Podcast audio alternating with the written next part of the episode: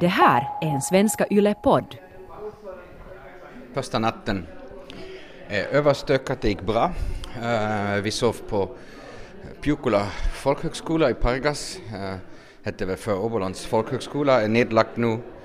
Ehm, vi hade trevlig samkväm igår på kvällen. Ehm, det är ett ganska mm, stort hus, det var ett litet kök och, och ett, ett par personer, Nina och Alarik, hade fixat eh, lite vin och så vi satt ganska länge och snackade om dittan och dattan men mest om kaiplök. Jag kan förklara senare varför just kaiplök men för det måste jag få tag på Alarik men äm, det får jag lite senare idag. Vi har ju samma väg. Ja, ehm, äm, jag mår ganska bra måste jag säga. Jag sov mycket gott. Idag ska vi gå via Sattmark till Pensa. Vi ska alltså hålla oss i uh, Pargas. Jag vet inte om Pensa redan är en del av Nago. Uh, måste jag också ta reda på.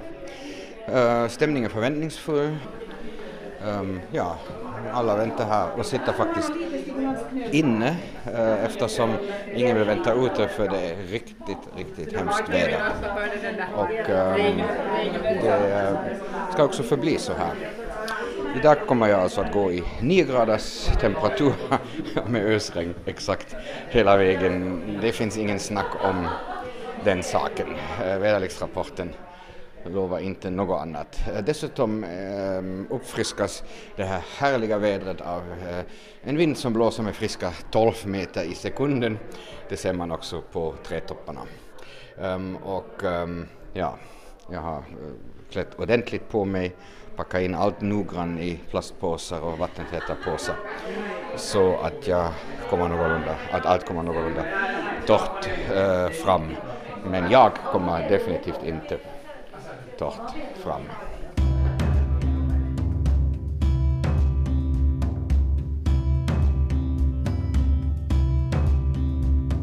Morgonen börjar med en briefing av skotten James Simpson, som gud vet hur har hamnat i Pargas, och som har varit en av de många personerna som har jobbat med planeringen av Finlands första pilgrimsled, Sankt Olofs sjöled. Det var också han som hade letat fram och märkt ut sträckningen från Åbo till Pargas som vi följde igår. Den får av mig godkänt med beröm. Början av dagens vandring så vi går på stigar. Så det är ungefär fyra kilometer på stigar och, och mindre vägar. Um, sen kommer vi till Skärgårdsvägen och det är drygt, ja, cirka fyra kilometer till eh, Sattmark. Och där har vi lunch. Och vi gör så att eh, jag följer med er till eh, Skärgårdsvägen och sen tar Ingrid, så Ingrid eh, lagade den här fina laxsoppan åt oss igår, eller fisksoppan, och hon är med då från Livia och gör praktik. Så hon kommer att vara också med idag och imorgon och hjälpa till. Så hon kommer att då ansvara för er fram till Sattmark och så se till att alla Eh, därifrån åker vi, eh, promenerar vi till Granvik så vi siktar på att vi promenerar hela vägen. Men vi har lite plan B med Andreas att om det blir jätteeländigt så vill vi inte ha en check-up där vid Sattmark men huvudsaken tänker jag att vi, vi ska promenera till Granvik. Vi siktar på att vara ungefär tretiden vid Granvik, då får vi ut med en taxibåt beroende på hur många vi har kvar där.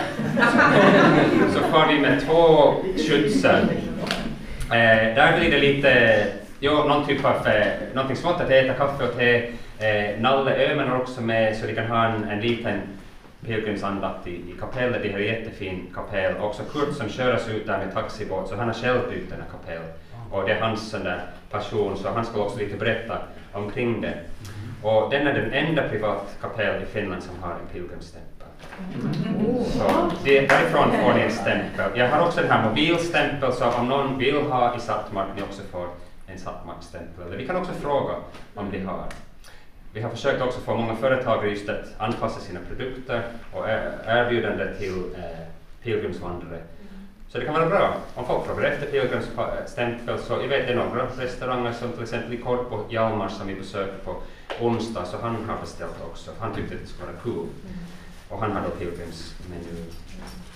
Men vi är där på Björkholm, eh, där sen åker vi med, med färjan tillbaks till Granvik och sen vidare till Pensar och där har vi två kilometer vandring och då kommer vi Sylvi.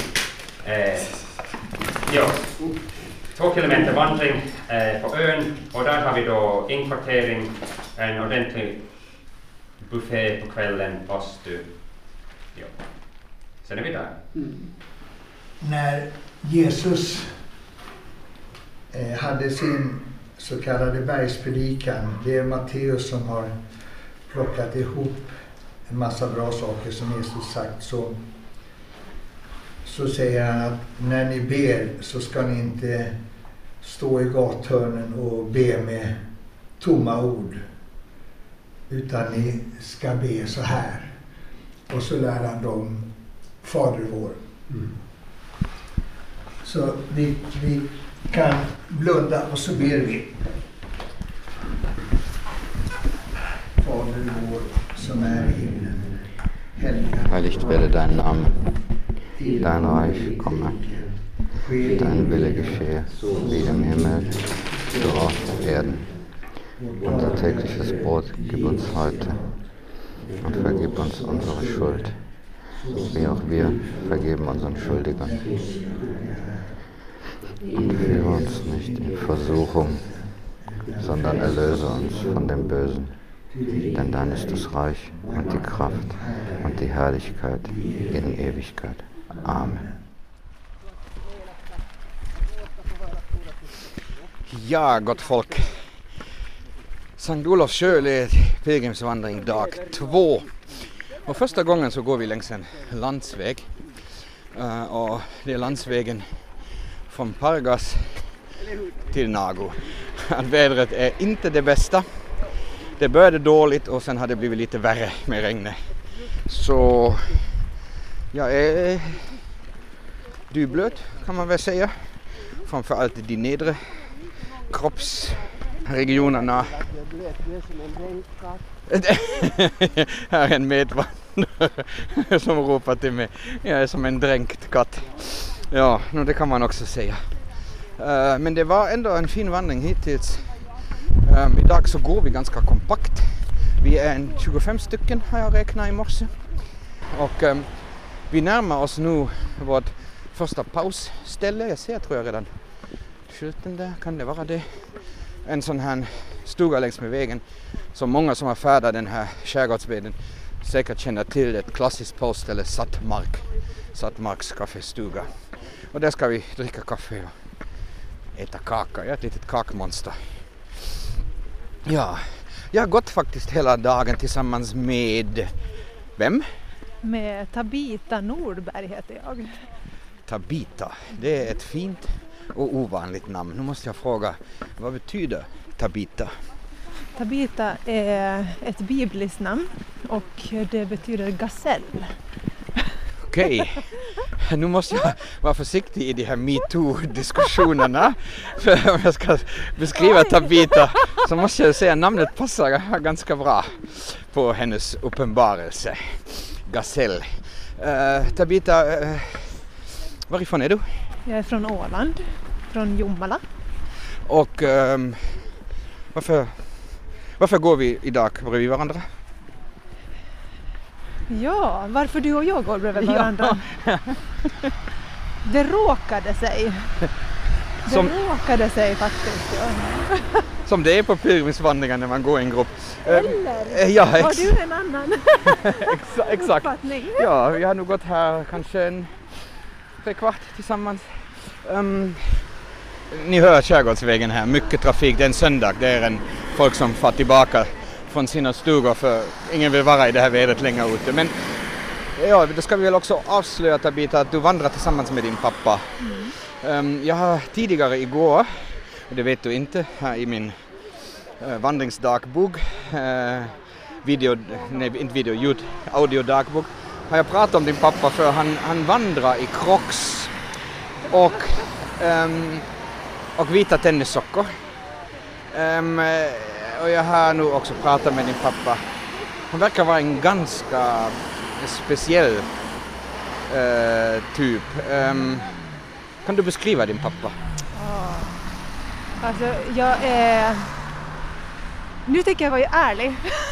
Det, Det, vad skulle vara bättre än det än, än att du skulle ljuga för mig? Jag skulle vara mycket rädd om att nu tänker jag ljuga för dig. När, eh, när jag var tonåring så var han en mardrömspappa. För eh, jag skämdes över honom hela tiden. För att han är så speciell. Min pappa gör inte som alla andra utan han gör som han själv vill. Och han drivs av entusiasm, passion och kärlek. Men eh, det var inte riktigt vanligt bland fäder till mina klasskompisar. Och jag skämdes. Men idag är jag 37 och eh, jag är så stolt över de kvaliteterna. Jag är så stolt över min pappa. Nu blir det lite tajt för nu ska jag gå på andra sidan av dig för nu går vi den enda biten var det inte finns någon cykelväg och vi går längs den här mycket trafikerade vägen men jag har en sån här stor vandringsstav och min erfarenhet är att jag går i bred och bred ut med staven så att bilarna är tvungna att köra förbi. Det är min strategi alltid. Men jag tänkte säga att Tabita har idag också ganska original fotklänning. Hon går inte i crocs eh, och vita tennisstrumpor. Hon går i länkitossor som man säger på god. Ser du hur han var tvungen att bromsa in? Ja, det är... Um, och, men du, du, du har trätt plastpåsar över dina skor. Jag såg det i morse redan. Nu ska jag fråga, har de hållit täta? Nej, absolut inte. Det har de inte. Och eh, det blev nästan en tvärtom effekt för de fylldes med vatten. Så nu har jag fått göra hål här vid, vid tårna så att eh, poolen rann ut. Så de hjälper inte alls. Eh, det här med att vandra och du gör vandringar med din pappa. Har ni något gemensamt, någon gemensam dröm? Har ni någon, någon, någon drömvandring? Ja, alltså att vi började vandra förra året var för att vi båda i ett samtal drömde om att gå hela den här Santiago de Compostela-leden. Så vi tänkte att vi behöver börja värma upp och öva. Och då, då blev liksom de här en veckas vandringarna till. Men så sakta mak här så kommer vi antagligen vecka för vecka att vandra från Åbo då till Trondheim. Och sen efter det så är mina barn så gamla så att jag säkert kan gå hela den här Santiago-leden med min pappa. Ja, det där, för man kan ju dela upp pilgrimsvandringar, det är många som inte vet det. Du måste inte gå hela sträckan på en gång utan du kan gå en vecka den första biten, den andra, tredje. När ni planerar till Trondheim, vad tror ni, eh, i hur, hur många bitar måste ni dela upp det? Ja, jag pratade med en man som också går i den här gruppen igår och han uppskattar att eh, delen som vi börjar på nästa år är ju den svenska delen sen till Norge och han trodde att det kanske kommer att ta sju till åtta veckor. Så det betyder att om sju till åtta år så har vi gått hela den här Åbo-Trondheim-leden. Ja, och Ja. sen, sen. Så det här alltså börjar bli en tioårsplan innan Santiago hägrar. Ja, men sen när du och din far går till Santiago, jag tror jag skulle gärna gå med. Se om han klarar sig med crocs och tennissockor Ja, hela vägen. han Absolut, det är jag säker på. Ja, jag tycker din pappa är mycket snäll, men han verkar vara också ganska envis. Men, alltså, ja, han har också flyt. Att han behöver nästan inte ens använda sin envishet för det finns ett sånt drive, det finns ett sånt naturligt driv. Och han har någon sån här övernaturlig kropp som bara funkar hela tiden. Min pappa, jag har aldrig sett min pappas kropp fragil. Men Och så- han använder den också ganska mycket. Så har han ett stort leende och en snäll röst har jag lagt märke till. Jo, ett jättefluffigt hår. Jag lovar och det, att ni kommer att höra pappa också. Vi går nämligen en ganska bra bit eh, tillsammans. Men nu kommer vi till Sattmark så nu, nu blir det paus, lite uppvärmning också för det är inte bara blåsigt och regnigt utan det är också ganska kallt ehm, idag. Och ehm, ja, sen ska vi fortsätta till Pensa. Ska vi. Och då ska det sen bli bastu hörde vi. Eh, är du en bastutyp? Absolut, det är jag. Och vad finns bättre än en bastu idag när vi har gått i regn och blåst och, kö- och kylan hela Ja, tiden. det kommer nog att värma lika bra som vårt goda samtal innan den här micken. Mm. Vi återkommer. Ja.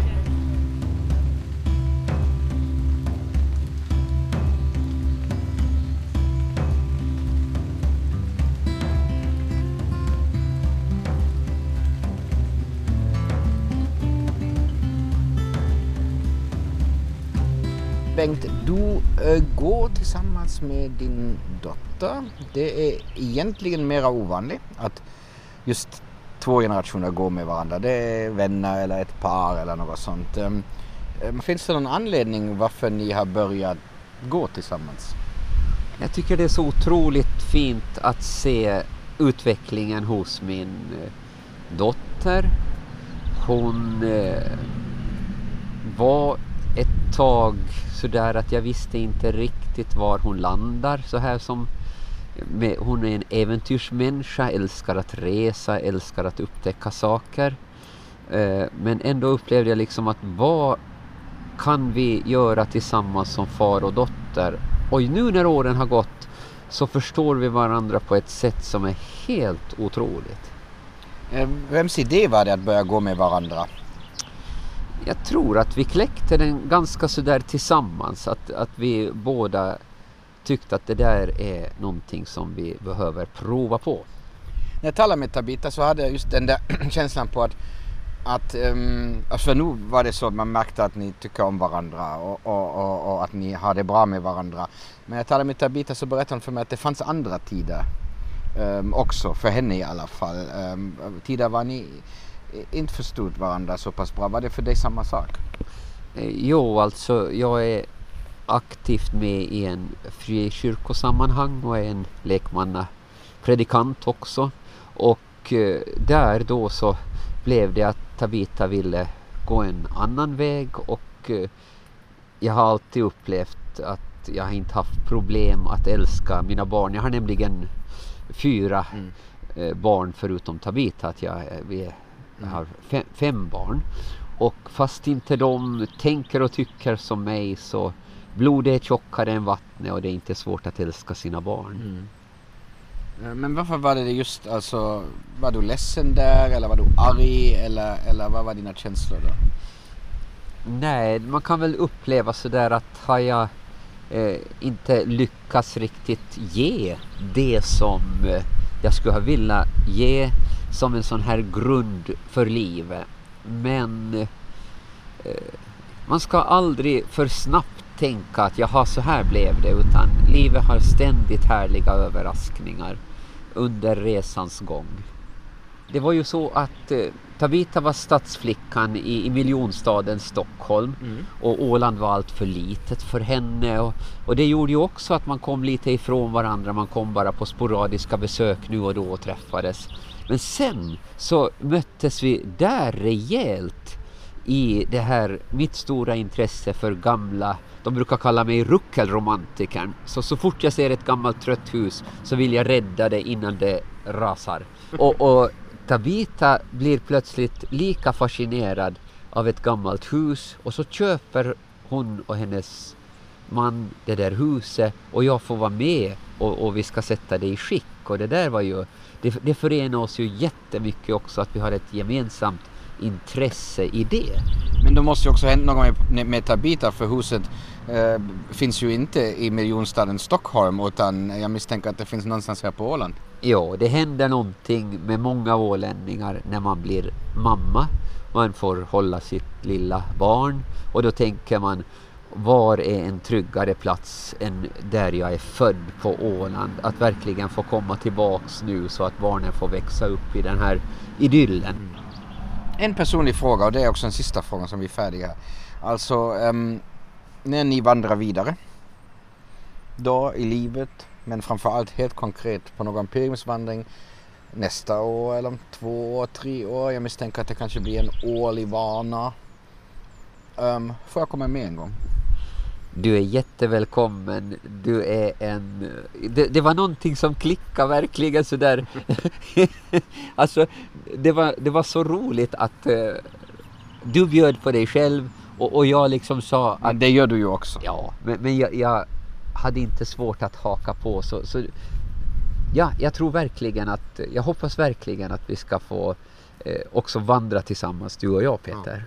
Och det tycker jag också är någonting som just pilgrimsvandringar får fram. Vi eh, skulle väl aldrig, tror jag, annars ha mötts eh, i andra sammanhang och skulle ha tänkt att ja nej men det är Bengt, han är frikyrkopräst vet du, eller frikyrkopredikant. Ja. Det vet jag nog inte riktigt. Jag som katolik tycker att det är kanske lite mm, vad måste man vara försiktig med. Eller Bengt han bygger hela tiden vet du, och det, det är något som går mig på nerverna vet du sådär. Men, men, men, men, men det där vet du, när man går med varandra så i allt kan man loda ut så att säga en människan pendla ut på något sätt en människa och, och så märker man att fast den människan ganska olik en så, så är det en fascinerande människa och du är det.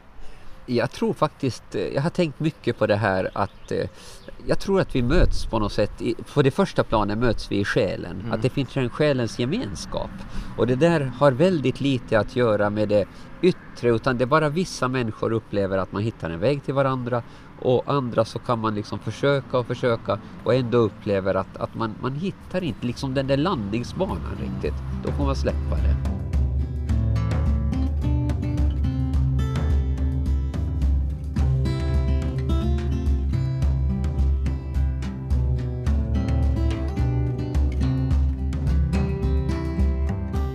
Du har inget regnskydd? Sådär. Jag är på, tydligen på Charlie Brown 4 från Pargas.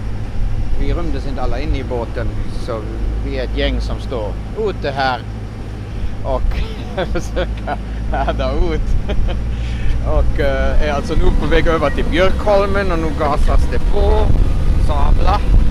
Och här ramlar ryggsäckar och käppar och, och sånt. Ja, gott folk, det här är nog en ganska obetalbar syn. vi som står här i... Är, ni, är det för eller akten vi står i? Akten, akten! ni märker att det är ju landkrabbar. Det är du som kör båten. ja, ja. Det kan jag säga, jag är så usel på det här med Vänster motorbåtar. och höger och... Ja. Le, le, ba, babord och styrbord. Ja, ja. Men, eh, ja, men det är ju Sankt Olofs sjöled och då hör det till att man tillryggalägger sträckan med båt. Och det är första gången nu. Imorgon ska jag paddla. Hoppas vädret blir bättre. hela vårt jag är knutet till vår kropp.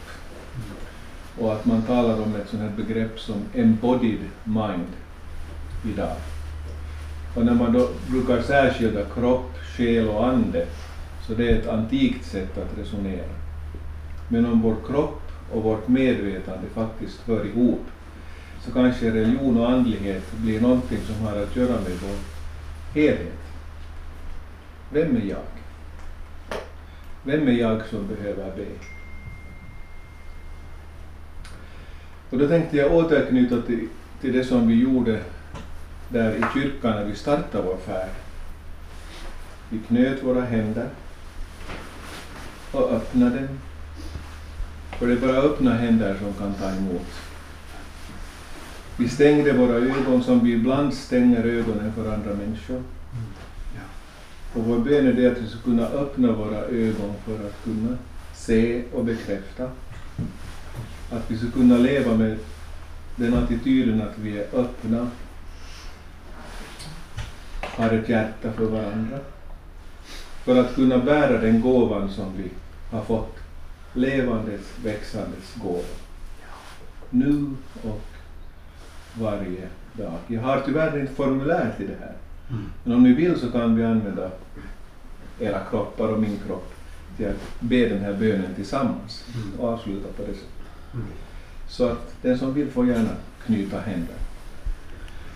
Öppna mina knutna händer så att jag kan ta emot Jag står på ett mycket speciellt ställe. Jag, st- jag står i en kapell mitt ute i skärgården och en nybyggt kapell. En kapell som kom till på initiativ på, på en person eller ett par.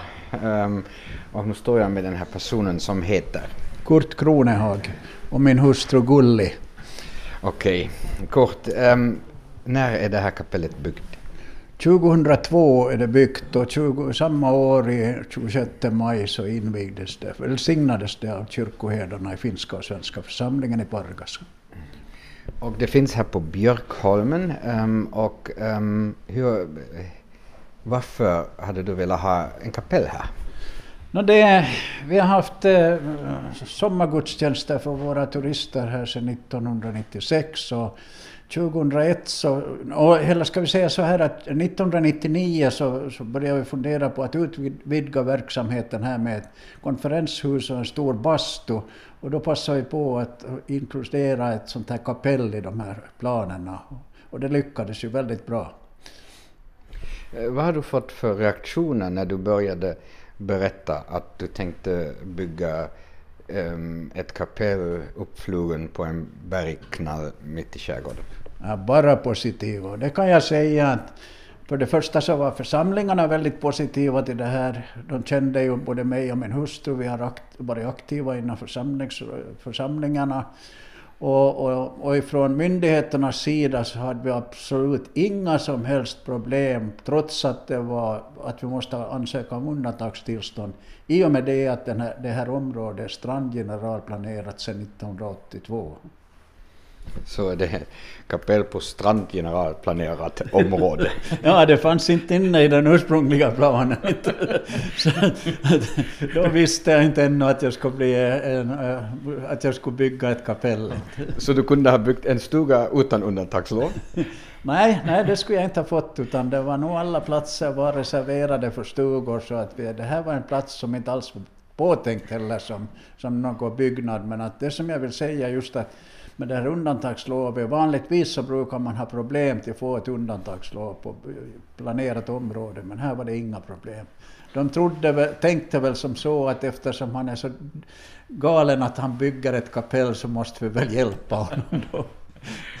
Jag står med dig här i, i, i eh, kåren kunde man nästan eh, säga och du har ett stort burspråk som är öppen då till tre sidor och vi tittar rakt ut i skärgården och det är någon fjärd här. Vad, vad heter det vi tittar på? Ja, det är Örfjärden här liksom i, i sydväst och, och, och den är, det är nog faktiskt en vacker utsikt. Och det här är ju farleden för små båtar går ju här förbi så att eh, på sommaren så kan man ju sitta här och hur länge som helst. Hur många gudstjänster eh, hålls det här så där om året? Vi har liksom en gång per sommar så har vi finsk och en gång per sommar svensk.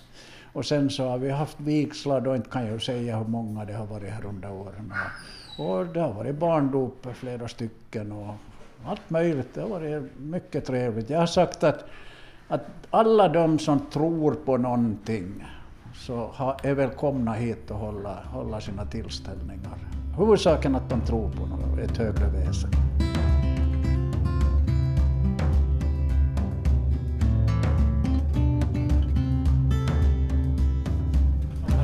Nu kommer vi i land till Pensar och där, där ska vi övernatta. Jag river ner här någon anslagstavla här som jag satte upp igen.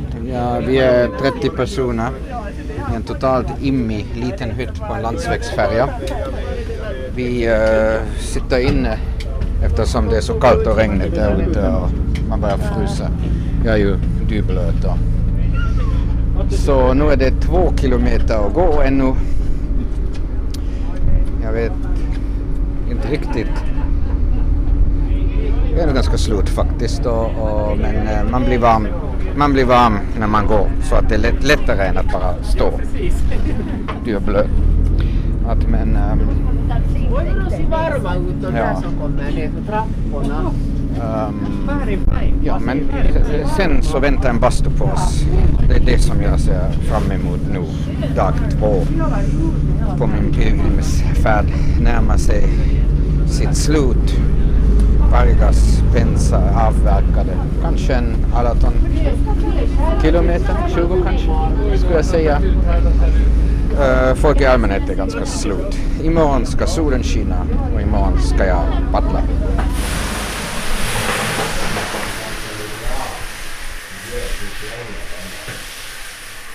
Är det någon, har någon, har någon just kastat en handduken i det här? En hand. En. Det finns inget på rum och vi ska lite spara handdukar. Så att, eh, det måste den här då vara min. Är det så? Alltså, du hade kastat och du Nalla hade kastat? Men när hade du kastat? Här ligger så ner på golvet. Men för att det, det är så svårt med tvätt och sånt här.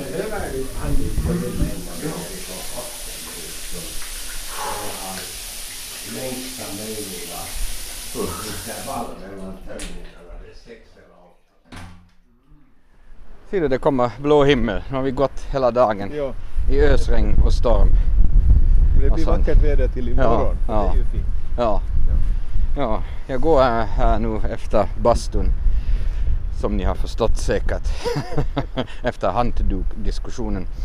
Ehm, och eh, det var en ganska tuff dag. Uh, eller Nalle, hur har du upplevt dagen? Ja, utmanande så brukar man ju säga. Ja. Ja, ja. det var utmanande men när man är inställd på det sättet att man vet att det är utmanande så, så, så är det inte så farligt. ja. Nej. Men jag var ganska slut. Jag är också helt slut. Ja. Men man sover ju gott sen. ja. Och bastun kom läglig. Det kom mycket lägligt. Ja. Ja. Det, det är härligt med bastu. För att det bästa med, med den här bastun var ju att eh, första gången sedan timmar tillbaka har jag fått värmen i kroppen tillbaka. jo, jo, jo, det blev lite kallt här i ett skede. ja, verkligen. Ja. På båten då tänkte jag, jag vet du, över till Björkholmen. Jag Jo. stod där ute. Jo, Nej, och nej. frös. Ja. jo, Men det var väl den dagen eller? Nu, Jo. blir, det, nu blir det mat och, och, och sova. och sova. Ja. Och imorgon ska vi till Nago. Och jag ska paddla dit. Tänkte du paddla? Ja, jag paddlar. Jaså? Ja. Jaså? Ja, jag skulle inte våga. Jag, inte. jag skulle inte våga. Nej. Alltså jag är ju en van paddlare. Så Ja, ja, är men då- sådär. Och imorgon lovar det ju fint väder och mycket, mycket lugnare än idag. Så Jo, att, jo, det går säkert fint. Ja. Men mat blir nog också fint nu. Ja. Japp. Jag är hungrig. Ja. Men som de, som de säger när, de, när man går Caminon, ultreja. Alltså, Säger man så? Ja, ultreja och det, det Ultreja. betyder sådär härda ut. Okej. Ja, ja. Jo. Vara stark och sånt. Ja, Det- precis ja. det. Ja. Man säger buen camino, alltså ha en, ha en skön vandring. Ja. Men sen säger man när det blir tufft, ultreja. Ultreja, ja okej. Härda Ja, ut. jag försökte fråga norrmännen att, att när det gäller Olofsleden, att finns det inte någonting som man brukar säga på Olofsleden då? Det Och så sa de att god vandring. God vandring, för jag har God också vandring. funderat på, Ja. eh, för en sån här häl- hälsningsfras är ju ganska Ja. bra ha. Ja, precis ja. Ja. Vi kan ju börja med det. Ja, ja. Vi kan öva. Jag säger till dig, god vandring Nalle. Ja, god vandring Peter.